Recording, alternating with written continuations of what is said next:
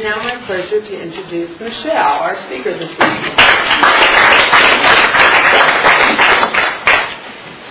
Thank you. Um, hi, my name is Michelle. I'm a compulsive overeater and a bulimic. Hi, hi, hi, hi. Uh, thank you, Tusa, for asking me to speak. And um, I'm grateful to be here. Those of you that know me know I do not like to speak and have um, a lot of anxiety around it. And in knowing that about myself, I still feel grateful to have the opportunity to be here because this saves my life. Um, bottom line. um, let's see. So, to get some numbers out of the way, I've been in program for about eight and a half, going on nine years, and um, when I came into program, I weighed around 200 pounds and um, was absolutely, when I walked in the door, given, uh, or I think I had it before I walked in, actually, this gift of desperation. And um, then I was given the gift of abstinence, and I have not thrown up since then. And um, soon after I stopped throwing up, um, like within that next year, the food started to sort of take a proper place, and it stopped ruling my life. And a moderate, conservative, healthy food plan evolved, and then um, I lost um, my weight in the first year program, and I've been able to maintain that thanks to um, the tools and my higher power. So those are the numbers, and um, it's it's good for me to remember what it was like, and I really have no idea how I'm going to talk for this long. Um, but uh, I think I'm just going to start talking about what it was like, what happened, what it's like now, because that's what my sponsor tells me to do, and um, that little structure seems to work for me. So. Um, what it was like growing up as a compulsive overeater and a bulimic, um, um, you know, it was it was good and it was bad and there was everything in between. And I think that the big book tells me that this disease is progressive, and in my experience, that is what I have observed with my disease. Um, over the years, my disease got worse and worse and worse. It started off with me sneaking food as a young child and hiding and eating and feeling guilty about eating. And um, over a few years, that turned into um, trying to control my food and going to any lengths to control my food. And you know, I was always obsessed with food. it was just the most important thing to me, and I really had an awareness as a young child that other kids were not as excited about the food as me, and it, you know, it, I had this fear that I wasn't going to get enough. You know, it wasn't going to be okay. I surely was not going to get the right piece of cake, you know, and it was just not going to be enough, whatever it was. And um, so, I, you know, I,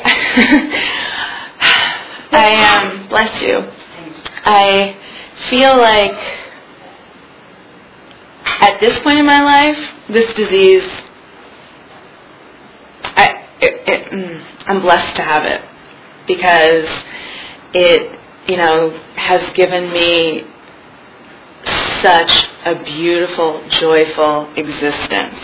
And I truly believe it's exactly the way it's supposed to be, the whole thing from start to now, and will be as till the day I die. Um, I started taking diet pills, like over-the-counter diet pills, when I was about 12 years old, and um, I was heavily involved with dancing, and was dancing for about six to eight hours every day at a pretty young age, and um, in between classes would go to the fast food place on the corner and eat, and then go back to class, and um, none of the other kids really wanted to do that. And I remember just having to like bribe people. I'll buy you some food if you come with me and if you eat with me. And throughout my life, I would attract friends to me that would engage in abusive behavior with me and sort of participate. And if I had people around me that were doing these unhealthy things, then I didn't have to look at myself and what I was doing to myself. Um, I was taught by some fellow dancers how to throw up, and it started with just like chewing food and then um, not swallowing it. And then um, I really thought that I had found a solution for all this eating that I wanted to do when I discovered throwing up. And very quickly, it took a hold of me. And um, I think at that time, it kept me alive because I didn't have a way to kind of be in the world and process my emotions. And when I experienced a feeling, it wasn't okay with my family. And um, and not my family; they were absolutely loving and um, loved me unconditionally. But it definitely, my home was not a safe place for me to feel, and or at least that was my perception of what it was like. And um, so when I would have a feeling, I would find tremendous relief from throwing up and um, getting rid of the food, and somehow I felt like I was getting rid of the feelings that way. And so this just became like a really sick cycle, and it progressed, and it got to the point where um, I couldn't have any food in my stomach at all without having to get rid of it.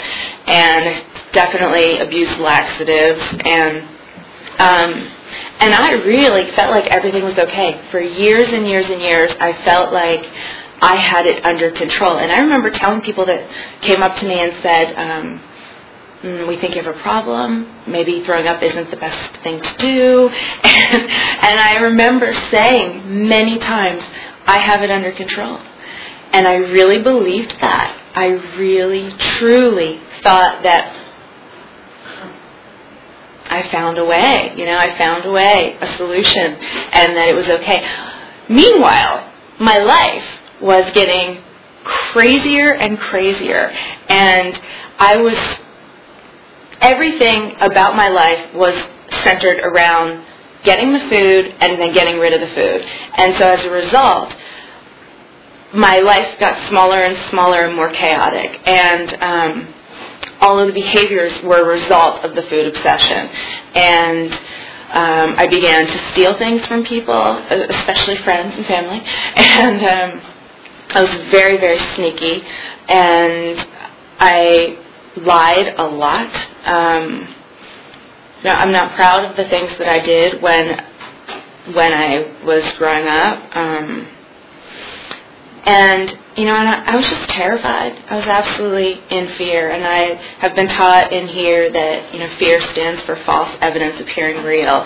And I would create these scenarios in my head of things that hadn't even happened yet. And what a waste, you know, what a selling myself short, like just deciding how life is going to be, how tomorrow is going to be, how the situation is going to play out. And, you know, playing God all over the place, just saying, I, I, choose to believe that this terrible thing is going to happen. And um, so I was just gripped by this fear.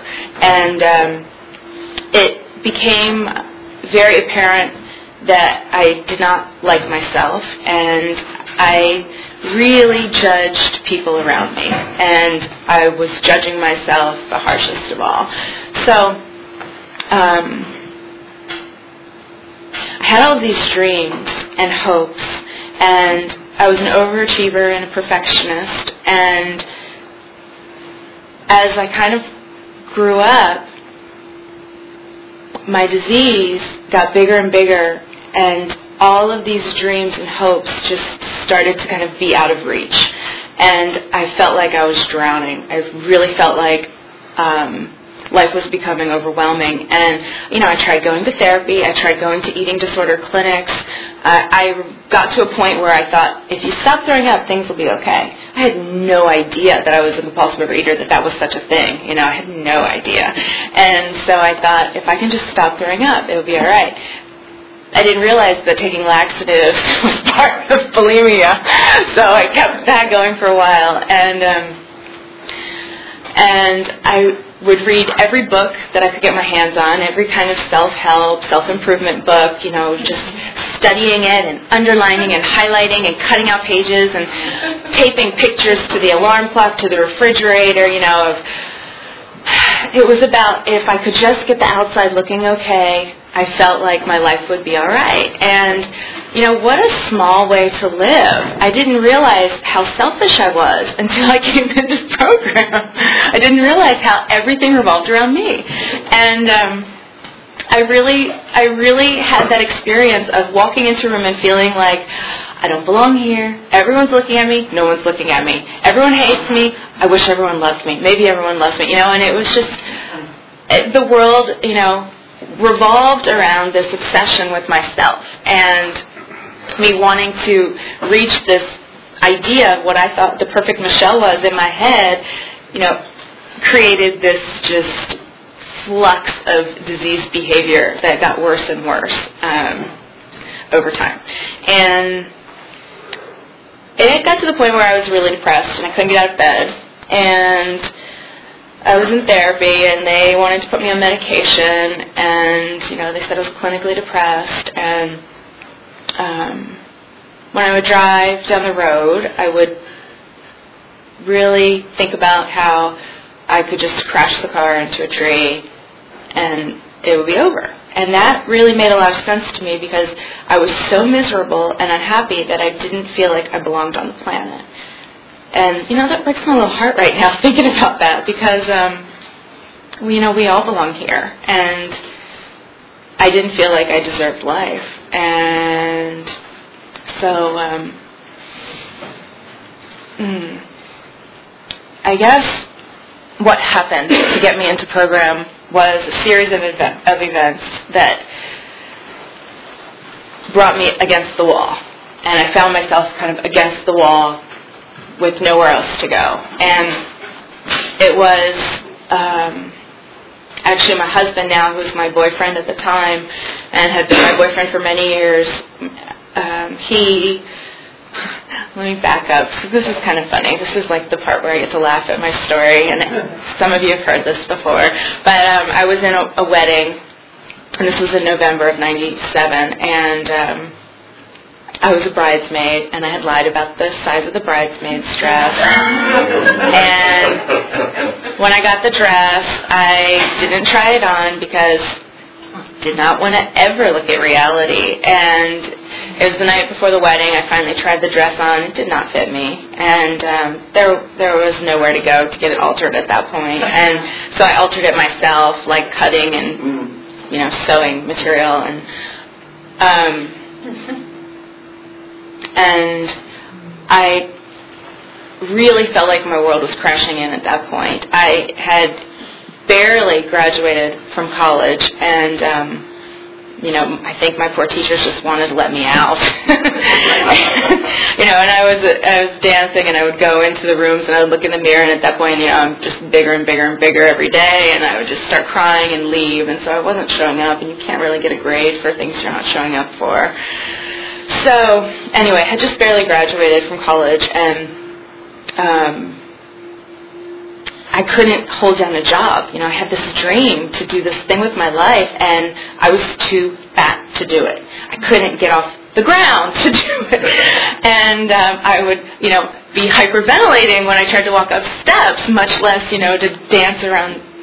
So I had gone through many jobs. I, I bailed out of them um, in a very ungraceful way. And and I had one job left, and I was teaching these kids, and I had to go teach a class right before the wedding, and so I was up all night long crying, this dumb dress, and um, I didn't have any friends to call because people didn't really want to be around me at that point in my life and Colin, my husband, boyfriend then, he was the only person that was kind of sticking around. And he looked at me that night, and I had just yelled at him and his friend because they were doing something I didn't think that they should be doing, and I knew what everyone should be doing. You know, I really did. And um, and he stood up and he he's very easygoing and he said to me, "You're crazy, and I cannot do this anymore."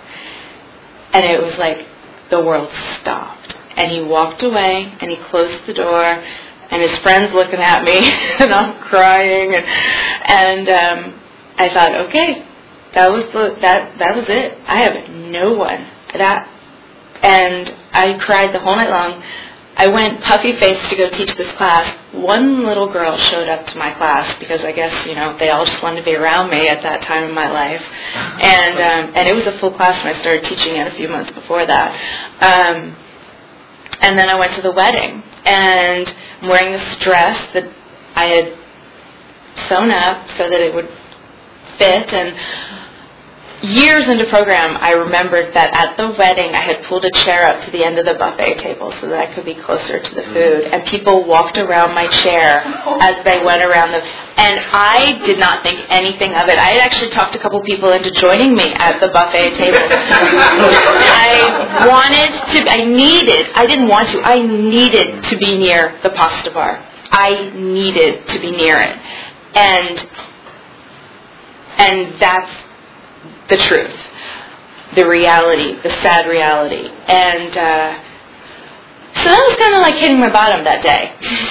For me, that's that's what it looked like. Um, after that, the next day I went to a spiritual healer, and um, he he did these things.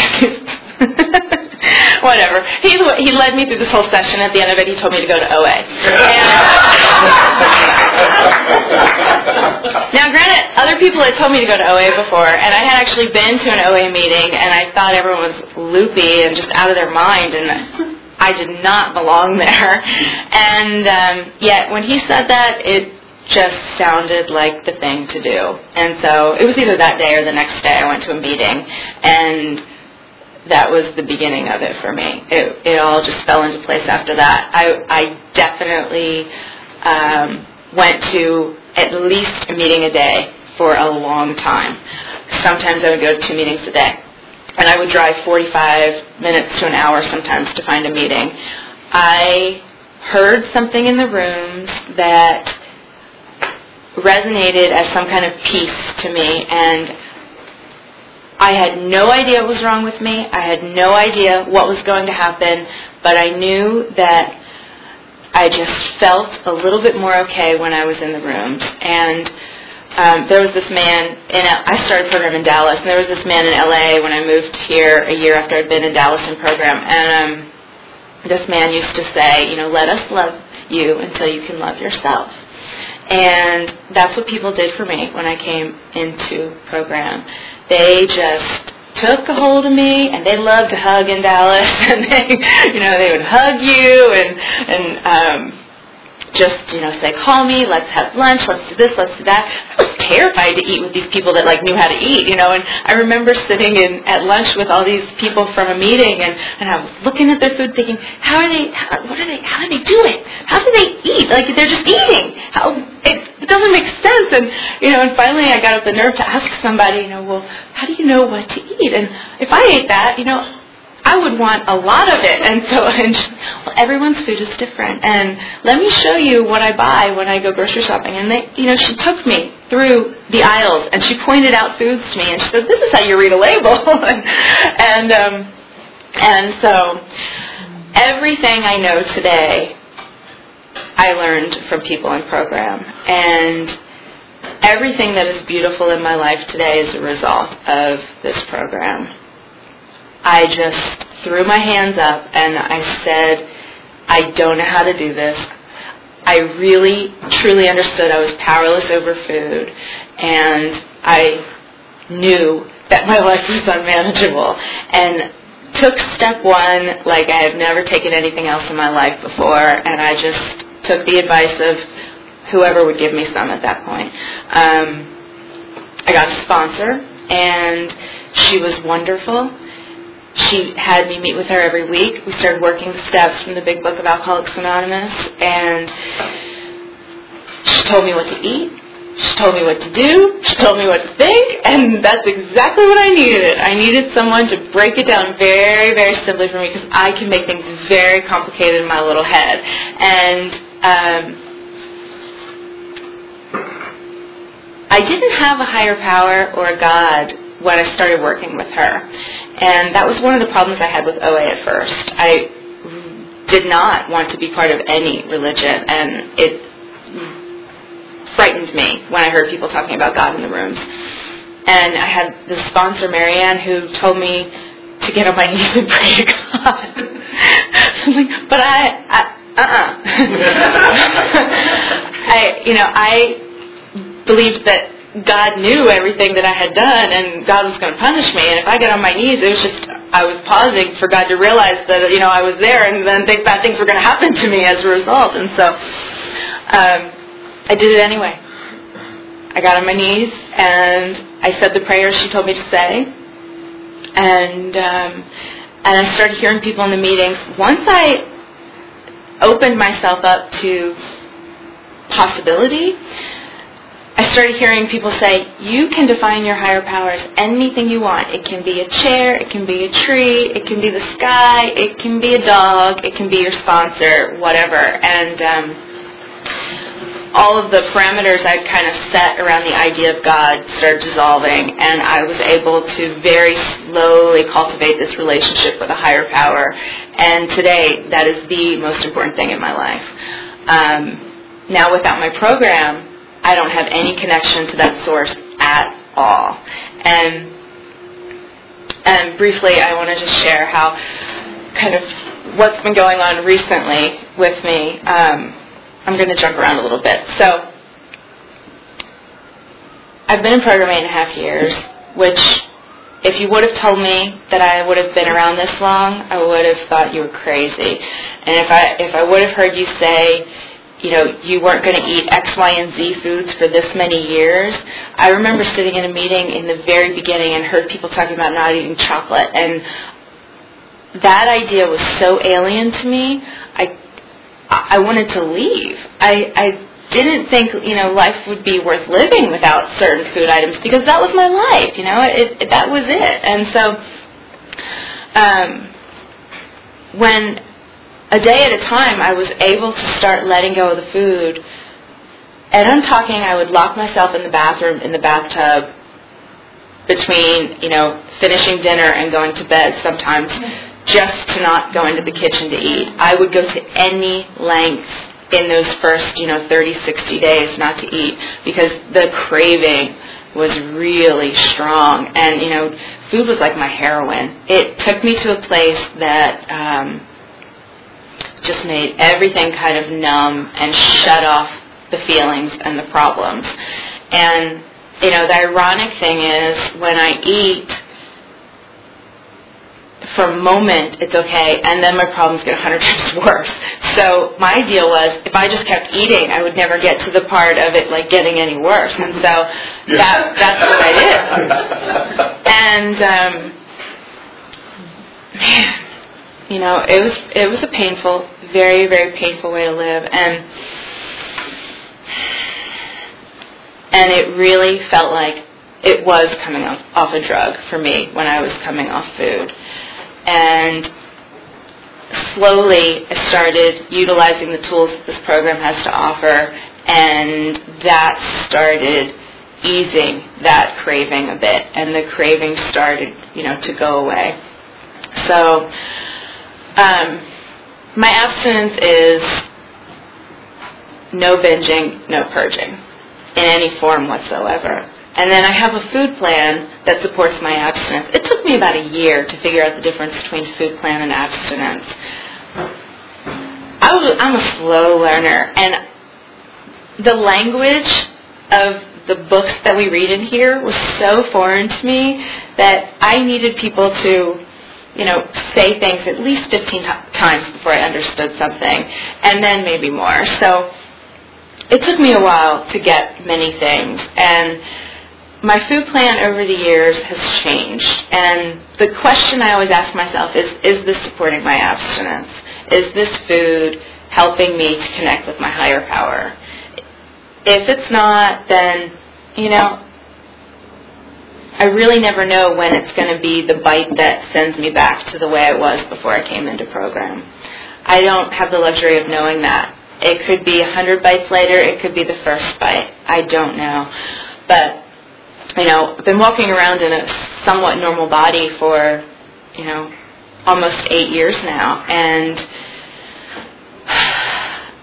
there definitely have been moments where I feel like I'm normal and I'm around people that are normal eaters and um, I think like it's okay for me to eat certain foods. And what's happened over the over just recently actually is um, you know my food started getting really big and really sexy and um, I am right now in the middle of 30 days of committing to my sponsor, not eating desserts, and emailing my food. And I used to call my food in every day. I would write it down every day, and that just sort of kind of dissolved over the years. And the freedom I felt in the last like week and a half of just recommitting to the very simplest thing has brought me so much freedom. It's like tasting what it was like when I was in my first year of program. There was nothing like that. You know, just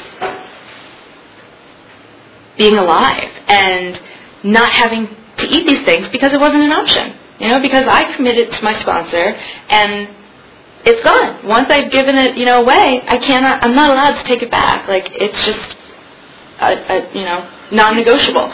So you know, in the big book when it says, you know, we, we can be happy, joyous, and free. I hung on to that that first year when I was in program, and that's you know what I decided I wanted for myself. I wanted to be happy, joyous, and free. I was not living that kind of life up until then.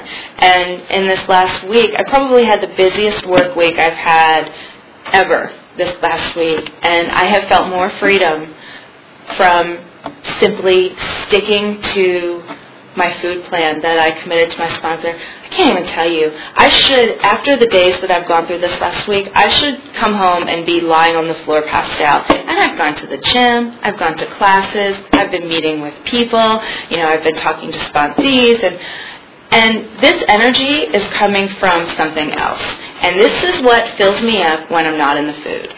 And that is my experience when I'm in this program. I am an open channel when I'm not in the food, and it is just there for the taking. You know, whatever that is, whatever you call it, it's there's an abundance of it, and I can just let it in when there isn't food blocking it.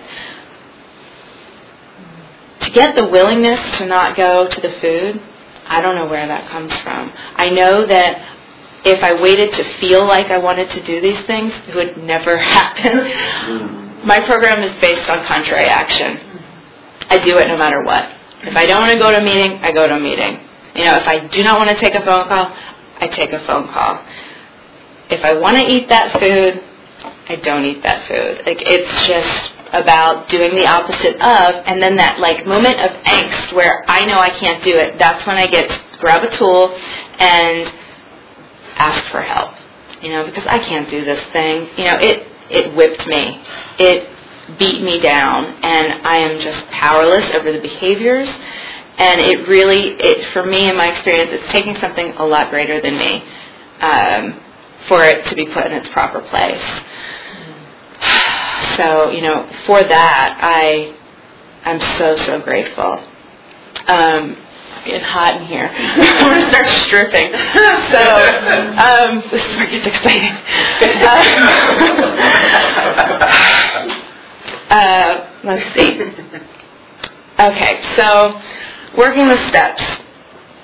I um, worked the steps twice formally, once with my sponsor in Dallas and once with my sponsor here.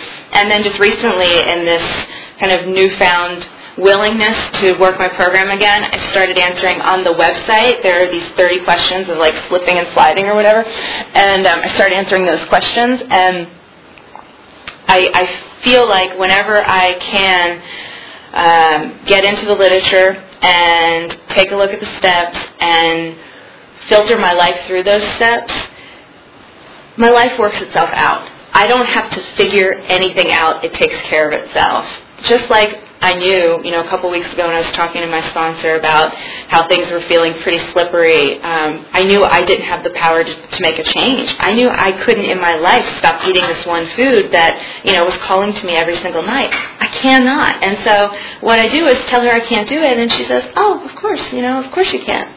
You know, I can't either. That's, you know, why we have this program. And she says, don't worry about that, you know. Just um, pick up the phone, make a phone call, do your 10th step at night, do your journaling, look at your day, you know, what don't you want to look at? And so I'm reading these questions and I'm looking at the things that I don't want to look at and the, you know, the false evidence appearing real stuff just, it goes away. I realize like I really don't have to figure things out and that is such a gift. That, that is the freedom for me. Um, I have learned how to love myself in this program and to be comfortable in my skin. For a person who believed that the physical body was like the most important thing, um, to come around to the other side and realize that it's nothing. You know, this is just kind of the thing that walks my spirit around until you know, until it no longer is here. Um, that's a miracle. That is a miracle coming from where I came from. I would judge you in a second and, and size you up and compare you to me and figure out if I, you know, my placement in the world as a result of that. And I don't have to do that anymore. Yeah, what a freedom. The little things that started changing because I realized that um, so many things. I don't know if I could pick one thing, but um,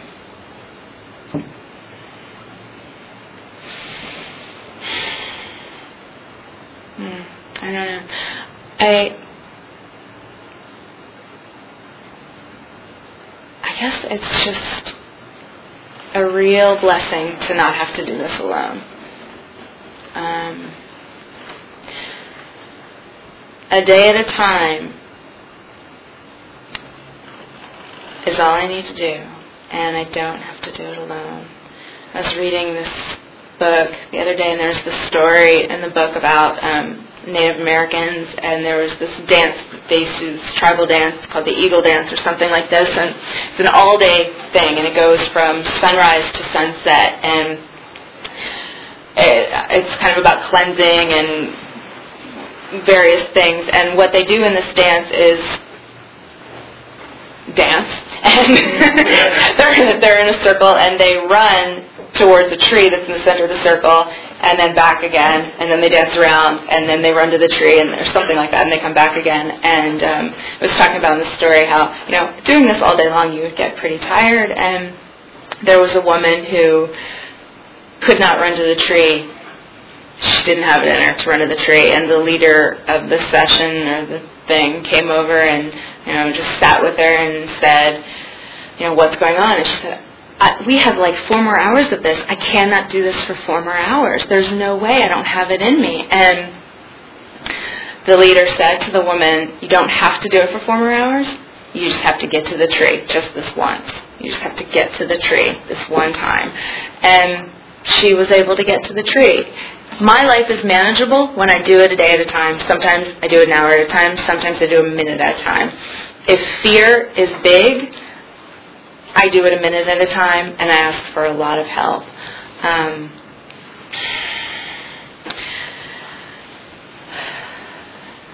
it really it's so much easier than I ever thought it would be. You know, when I when I worked this program, uh, I was able to in this program reconnect with my dream. You know that I had given up on, and today it's very much part of my life, and I'm doing it in a way that I get to be of service on a daily basis. And if you would have told me that I would get up in the morning and the first thing that popped into my head would be, God, how can I be of service today? You know, I would have, I wouldn't have believed you because my life was just all about me. And if I could help you, which in some way would then turn around and have it be helpful to me, then I would be all about helping you. But um, today, it, you know that that just isn't important to me. It feels like my primary purpose, a day at a time, is to stay abstinent, to help other people stay abstinent. That's it. that's it. And you know, I get to do this thing where I help people and um, and do the thing I love to do. And I've created a business with a business partner, and we have this like thriving thing that has you know come in to the world as a result of me a day at a time working my program. And minute by minute going I can't go do this and say this in front of all those people and you know be this thing that they think I am and I'm really not and they'll find me out and I'm a fraud and and sitting there just crying, you know, not being able to go in and then calling my sponsor and just saying how I feel and her saying, "Okay, I hear you." And now go do it. and and it's not you doing it, Michelle. If you let God walk in that room before you and you realize it's not you doing it, that'll be fine. And so one little step in front of the other, this is what's happened to get me to where I am today. And um, they say a lot of things in, in this program, and um, one of them that I really believe is that I have no, my if I tried to imagine what my future would be like, I'd be selling myself short. You know, my higher power has something in mind for me, like in the next hour, tonight, tomorrow, if it's given to me, that is something beyond what my little puny imagination can come up with. And um, oh gosh, I'm to stop talking now. okay, so. Um, I hope I hope I was able to let you all know how grateful I am for you and for you coming to these rooms. Um, you know, I, I will be here until the day I die, coming to these rooms and sitting in these seats and claiming my seat because uh, this is what works for me, and this is what has given me this beautiful life that I'm so grateful for. So thank you guys so much.